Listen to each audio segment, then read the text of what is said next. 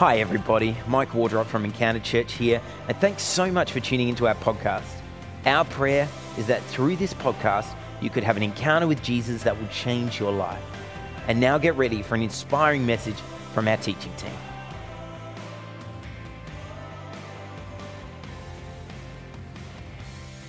Resurrection Sunday, it is the high point of the Christian calendar. I know for a lot of people, maybe you think Christmas, it is definitely the time we sing more at Christmas, so that's good.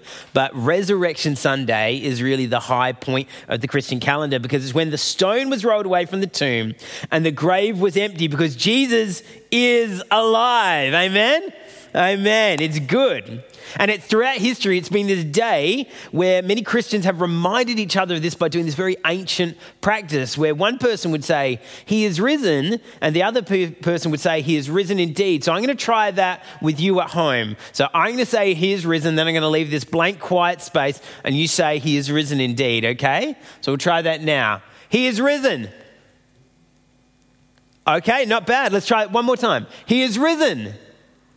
He is risen indeed. So good. Well done. Well, have a seat if you haven't already. Enjoy the cushiony comfortableness of your lounge room. So, this Easter, we have a short series on life that we're just calling Zoe, which is the original Greek word, the Greek at the time of Jesus, and it meant life. So, if you're out there and you're watching this and your name is Zoe, hello. Your name means life. If you didn't know, now you do. That's what it means.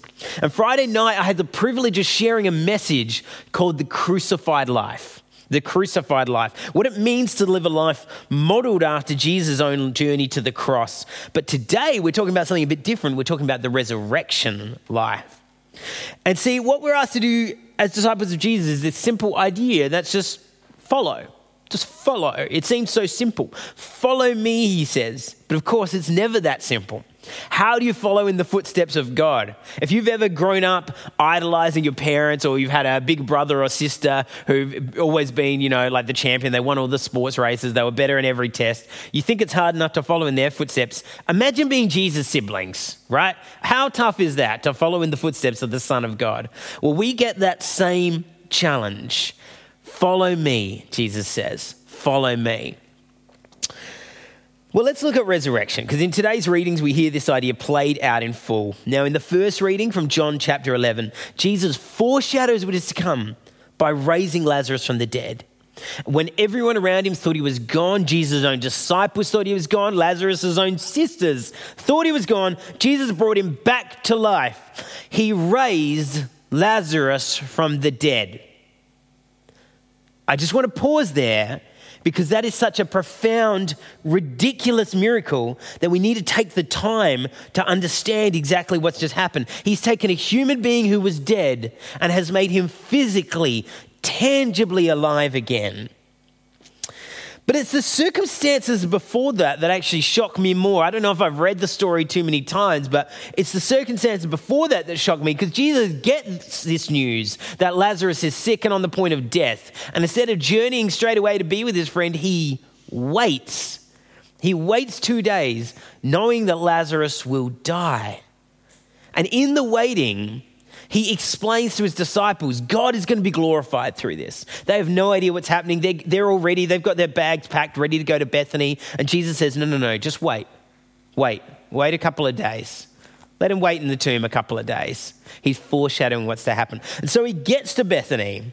And he, he gets there, and G- Jesus arrives, and Martha, who is ever the industrious hostess, greets him and passive aggressively says to him, Oh, Jesus, Lazarus, he, he would have lived if you'd been here. It's just how Martha did things. Look, she was a good cook and cleaner. It seems that way. So, but so give her a little bit of passive aggression now and again. Her brother's just died. Back off. But Jesus, of course, doesn't back off. In fact, he says to her, "Well." Lazarus is going to rise again, you know. And she says, Yes, yes, I know. We're all going to rise again in the resurrection of the last day. I'm a good Jew. I know my Jewish theology. I understand there will be a resurrection. Right now, that's cold comfort to me because my brothers just died. And where were you? And Jesus stops her and she says, He says, No, Martha, I don't mean he's going to be resurrected in the last day. I mean, I am the resurrection and the life, and Lazarus will find resurrection and life right now. And he looks at her and he says, Do you believe in me? And Martha, to her credit, gives the right answer. She says, Yes, I believe you are the Messiah, the Savior, the, the Son of God who comes into the world, the full glory of God, inhabiting human flesh. I believe that's who you are. Martha knows where to put her trust. Because Jesus is saying, if you believe in me, not only will you be resurrected in the future, in the last days, but there is a resurrection, a resurrected life for you to live right now. That's the promise of Jesus to Martha. It's the promise of Jesus to Lazarus. It's the promise of Jesus to you and me.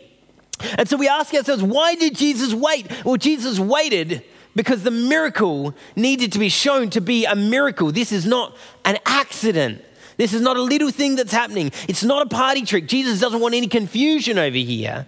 He wants people to know that it is a miracle in progress. So Jesus then prays for the benefit of others around him and calls the dead man forth, not a party trick, not a zombie, but a living, breathing human being, life blooming out of death. N.T. Wright says this it's like God's future has suddenly come bursting forth into the present. The resurrection life is seen in full as Lazarus comes out of the tomb alive again. Not just in heaven, not just in the final resurrection, right now. And the second reading from John today is maybe one we're more familiar with at Easter the empty tomb. Mary and, Jane, and John and Peter grapple with the implications of a grave with no body, some neatly folded burial clothing, but no body. What do they do about that? And no Jesus.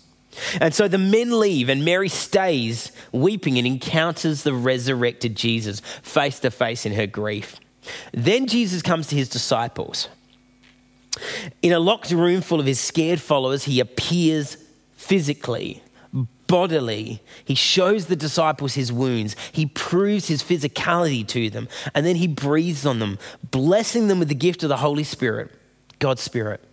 See, friends, Jesus performed the ultimate party trick. It wasn't enough just to raise Lazarus to life. He has died and then brought himself back to life. There is nothing like it. But of course, it's far more than a party trick.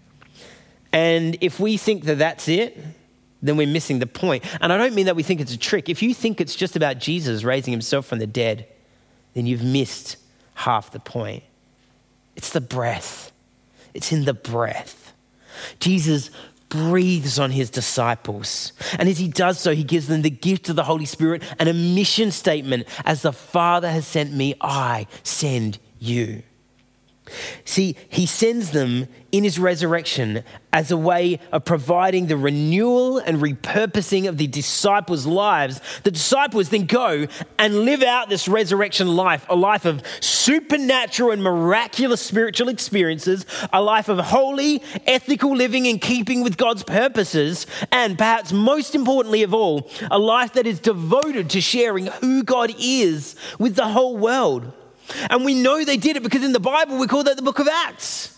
We know they did it because we stand here today. You sit here today in your living rooms being able to watch this presentation of the gospel because the disciples had the breath of God in them, the life of God. They had been brought to life. They didn't even know they were dead, but Jesus, the resurrected Son of God, breathed on them in a way that breathed new life into them. You are watching today because for thousands of years, Jesus has breathed life into those who didn't even know they were dead dead in our sins, dead in old patterns of behavior, dead in the ways of this world that are breaking us, dead and trapped in the ways we try to live and try to get by and do it on our own. And Jesus is begging us to stop.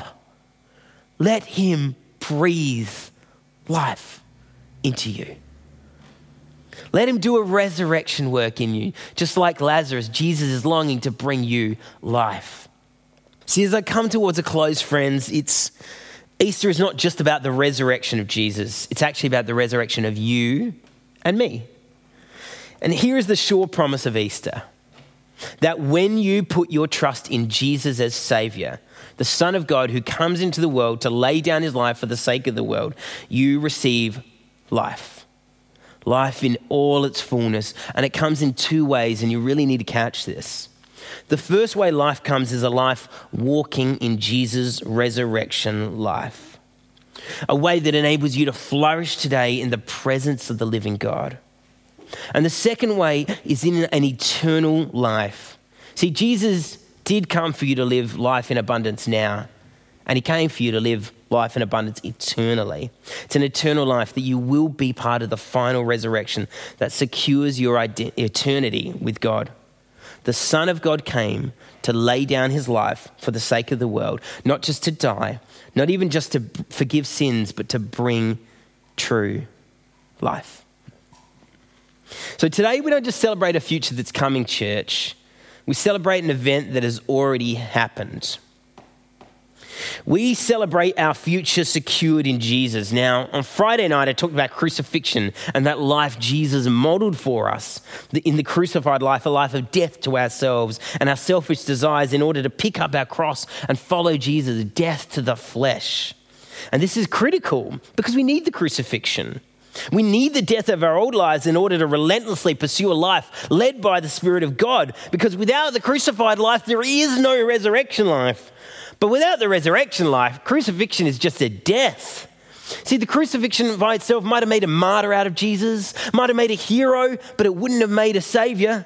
It wouldn't have made the Son of God. It would have just been one more dead historical figure. Jesus didn't come to die, He came to bring life, life overflowing, new life, your life. The purpose of Easter is so that you have the opportunity to live in the way of Jesus. From this life, this resurrection life bursting forth within you. That you would choose to take your old life and put it to death your sins, your shame, your need for control, your rebellion against God, all the things you need to put to death as you lay down your life at the feet of Jesus. And in return, what do you pick up? New life, resurrection life, a life filled by the Holy Spirit. So, what does the resurrection life look like, friends? Well, it looks like an extreme home makeover. It looks like this beautiful building that you are, that God has created you at. He is gutting. He's ripping it out. We've got some bad electrics, got some dodgy wiring, bad plumbing. We've got to rip it out and gut it and do an extreme makeover in it. There's an entirely different layout. The old life, what we might call the old life of the flesh, is gone, and the new life, the resurrection life, the life of the spirit, takes its place, fills you from the inside out, begins to transform you into a new kind of human. This is what Paul says about it in 2 Corinthians 5. He says, Therefore, if anyone is in Christ, he is a new creation. The old has passed away, but behold, the new is here the new has come. Friends, your old life, your sin, your shame, your brokenness and pain has been washed away by the blood of Jesus. You are a new human being filled with the presence of God.